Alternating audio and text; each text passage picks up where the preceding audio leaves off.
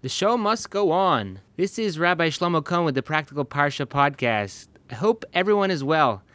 Thank God this week has been a busy week with myself traveling over a thousand miles. And as anyone knows, the most busy time of year for a rabbi is before the high holidays and Passover. And now it's the high holidays. We're closing in on Rosh Hashanah. So it's been definitely been busy. But I'm here now on Thursday with another podcast for you. I hope you enjoy. If you have any questions or comments, please feel free to send me an email at rabbishlomokohn with a K at gmail dot com. I'd love to hear from you. This week's Parsha is Parshas Ki Savo. Parshas Ki Savo discusses the special mitzvah of Bikkurim, this commandment to bring the first fruits, the first ripened fruit of the seven species that grows in the land of Israel, to tie a red string around it and bring it to the temple in Jerusalem. The Torah continues with the, the commandment for the confession of the tithes, this proclamation that each Jew would make that attested to the fact that they had separated all the tithes properly. Moshe, Moses continues with his chizuk, his speech to strengthen the Jewish people, and commands the elders of the Jewish people to set up these twelve special monuments on the eastern side of the Jordan River, which would be inscribed the Torah in seventy languages. And the parsha concludes with the blessings and curses, the brachos and klalos, that are to be said when the Jewish people enter into the land of Israel on Mount Gerizim and Mount Ebal. I wanted to discuss today about this special mitzvah of Bikkurim, of the first fruits, to give a little background and to take a few lessons from it. And additionally, I wanted to look at this phenomenon of the blessings and curses, the brachas and the klalos. And maybe we can make a connection between this special mitzvah of Bikkurim and the brachos and klalos, which are read in this week's parsha. Now, the Torah tells us that we're commanded to take a string, to wrap it around this first fruit, and bring it to the temple. The Torah reads as follows: "It will be when you enter the land that Hashem your God gives you as an inheritance, and you possess it and dwell in it, that you shall take of the first of every fruit of the ground, that you bring in from your land that Hashem your God gives you, and you shall put it in a basket, and to go to the place that Hashem your God will choose, to make his name rest there." That the commandment is, we need to take the first ripened fruit from the seven species that grow in the land of Israel. The owner would wrap a red string around that fruit and bring it to the temple in Jerusalem. The Torah continues, "You shall come to him, whoever will be the Kohen in those days, and you shall say to him, I declare today to Hashem your God that I have come to, to the land that Hashem swore to our forefathers to give us. The Kohen shall take the basket from your hand and lay it before the altar of Hashem your God." The Torah is telling us here the process that would be, that would happen when a owner would bring his Bikkurim to the Beis HaMikdash. "Then you shall call out and say before Hashem your God, an Aramean tried to destroy my forefather. He descended to Egypt and sojourned there, a few in number, and then he became a nation, great, strong, and numerous. The Egyptians mistreated us and afflicted us and placed hard work upon us. Then we cried out to Hashem, the God of our forefathers, and Hashem heard our voice and saw our affliction, our travail, and our oppression. Hashem took us out of Egypt with a strong hand and with an outstretched arm, with great awesomeness and with signs and with wonders. He brought us to this place and he gave us this land, a land flowing with milk and honey. And now behold, I have brought the first fruit of the ground that you have given me, O Hashem. And you shall lay it before Hashem your God, and you shall prostrate yourself before Hashem your God. You shall be glad with you all the goodness that Hashem your God has given to you and your household, and you and the Levite and the proselyte who is in your midst." That when this owner would get there, he would read a special special verses to proclaim his gratitude to Hashem for all the goodness that he has been given in his life. The sages enumerate in detail the different process and the celebration and pomp that would be enacted for this mitzvah of the first fruits. That when the person, each one of the owners would be divided up into different groups, and a grand procession would take place throughout the land of Israel, going through from town to town. The bikkurim, the actual fruits, would be put into gold and silver baskets. The They would be brought on oxen that were carrying the bikkurim, that they were decorated with branches of olives, uh, on, on, wreaths of olives on their head. Music, dancing would accompany the procession as it would make its way up to Jerusalem. And even as they would enter the city, the Kohanim, the priests, and the Levim, and the people of the city of Jerusalem would come out of the city to greet the the the these people who would be bringing this mitzvah to the Beis HaMikdash, to the temple. The commentaries explain that this mitzvah, Bikkurim, symbolizes that for a Jew, every accomplishment that he or she has, no matter how much sweat, tears, blood that we put into it, in the end of the day, it's God who gives us that success. It's a recognition that everything we have is from God, and that it's a commitment from ourselves that we realize that all the blessing and abundance and success we have, as much as we think we're involved with it, and we are involved, no matter, still, It's the it's the blessing of Hashem, it's the blessing of God that gives us that success. And that's really what this mitzvah symbolized. Because when a person, he would plant his fruits, he would take care of his field. And you could just imagine the amount of labor, of hard work, of getting up early, staying out late, all day in the field. How would you feel for that first fruit that would come out from the tree? Would you feel like, wow, this is my hard work? This is something I did. That's the natural inclination of a person. And you know, when we even when we make something ourselves, we make uh, some type of homemade food, or we fix something ourselves, we feel very good about it. I know myself, when I'm able to fix something, fix the air conditioner, to do a little handyman repair, do it yourself, D I Y, I feel very good about it. Look what I did. That's not the right attitude. We have to know that we have strengths and we have abilities, but end of the day, it was God who gave us that ability. It was Hashem who's given us that success.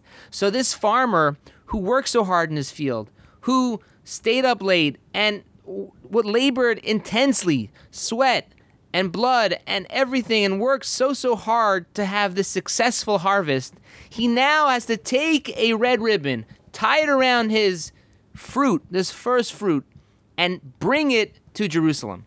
Bikkurim symbolizes this idea that every accomplishment, no matter how hard we work on it, is a gift from God, and that is one of our goals as a as a people and as a nation and as a person. And that's one of the goals of creation, that we should have this realization that everything is from Hashem, our success, our failure, and God willing, when we do that, we're able to focus on what's truly important and have the correct outlook in life. Another point which really struck me about this mitzvah, Bikkurim, and I think it's something that we can take an important idea from, is the fact that such a big deal was made about this mitzvah.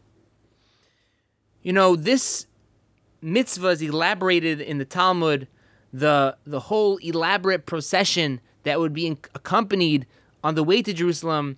The, the Talmud describes the happiness and the joy that the people would have from this whole procession. And, you know, if you look at this mitzvah, there's a lot of mitzvahs in the Torah. Why is it that the Torah is making such a big deal about this specific mitzvah? What's the whole hullabaloo? What's so special about this? So we have one answer we spoke about before, that it's this idea of accomplishment, that Hashem is giving us this accomplishment. But what is it? Why are we making such a big deal, a big hullabaloo, as they say, about this mitzvah? Let the owner bring it to Jerusalem, to the temple, and he'll have, um, and it'll be offered to Hashem. The message will be taken. Why the whole procession and music and all the decoration and the pomp and the grandeur for this mitzvah? That's something, this is the question I could, you know, that was bothering me a little bit. And the answer to that, I believe, is that there's a concept, it's important to make a big deal about things that are important. In the Jewish community, weddings are a big deal. people get married in a hall. They could have two, three, four hundred people at a wedding. Sometimes it could be a very big expense on people. And the question has been asked many times, why is it do, that we make such a big deal about a wedding? Let people get married in their backyard, and that's it. Ten people, and they get married. They don't need to have a hall and a caterer and a photographer and a this and a that. What's the deal? Why do we need, why do we need to make such a big deal about it? And the answer, I believe, to that is that since marriage is one of the foundations of Judaism, the the, the cre- that God willing, this union is going to create a, another link in the chain for future generations. It's a big deal, and it, in order to and in order to give over that importance, we make a big deal about it. I'm not saying people have to go into debt to make a wedding, and obviously, you know, you don't want to go overboard. But the point is that we make a big deal about things that are important. And really for us, talking about the mitzvah of Bikkurim, what is important to us? Is it important to us, you know, what we have for supper? Is it important to us what type of car we drive? Or is it important to us the things that are eternal, our mitzvos, our Torah learning? Because if you think about it, you know, nothing wrong having a car that works and is nice, but is that what our purpose is? Is that something which is eternal? A mitzvah is something which is forever. And therefore, it's real. It's something we need to make a big deal about. If we want to give over to the future generations of where their priorities should be, where their goals should be, what they should strive for, then they're going to follow the things that we make a big deal about. So if we make a big deal about what we eat for supper, or we make a big deal about what we're doing for vacation, so then our children, our friends, our acquaintances, people who look up to us, will follow in our example. That will be important to them. But if we believe that what's important, truly important, is avodas Hashem, service of God, is performance of mitzvos, is learning Torah, and that's what we really want to, to give over into our children, that what people should look up to us for, how we should be remembered, then we ourselves need to make that important. And I believe that's the message of Bikkurim, that even something which is, seems like a, a small mitzvah, something, a fruit, a first fruit, it could theoretically, if you think about it on the outside, just reading the verses, it's something doesn't seem so big.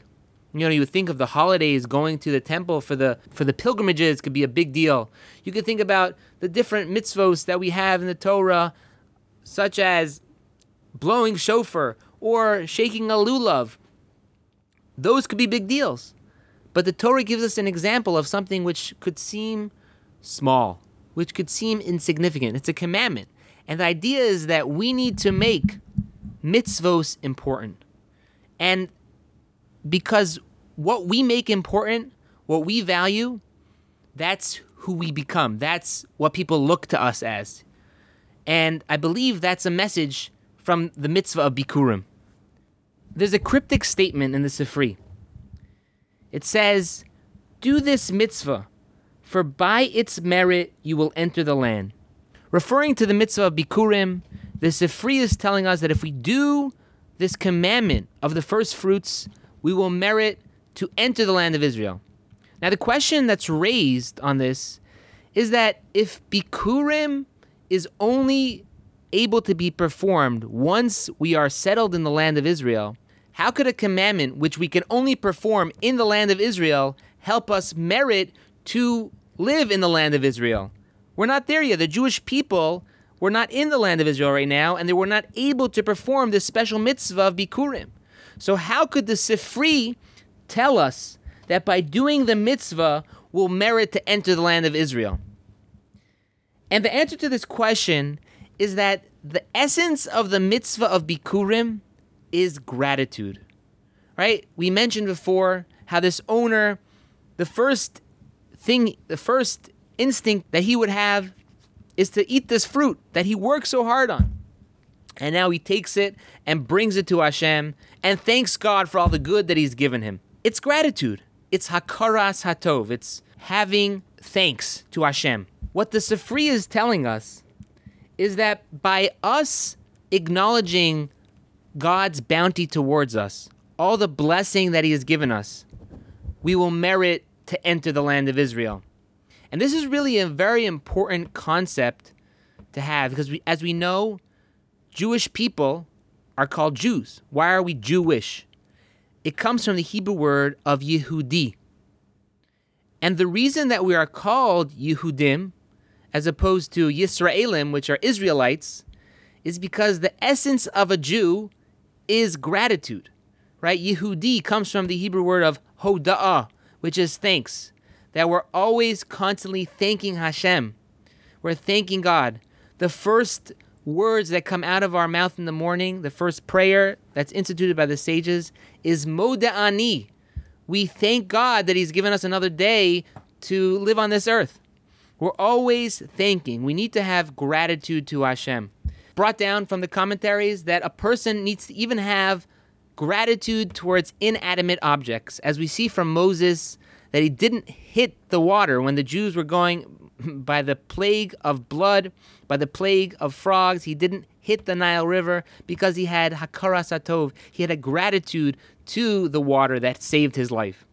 So we see this as a very important concept, that because we are thankful to God for all the good he has given to us, so therefore we merit to have even more blessings in our life. We merit to have the land of Israel. That is the intrinsic lesson of Bikkurim. And I believe that this concept helps explain why the Parsha of Bikkurim, this mitzvah of Bikkurim, is in the same Torah portion as the blessings and curses.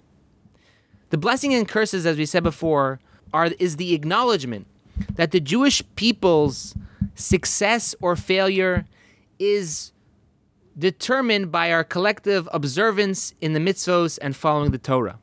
That if we follow the Torah, we will merit all the blessings.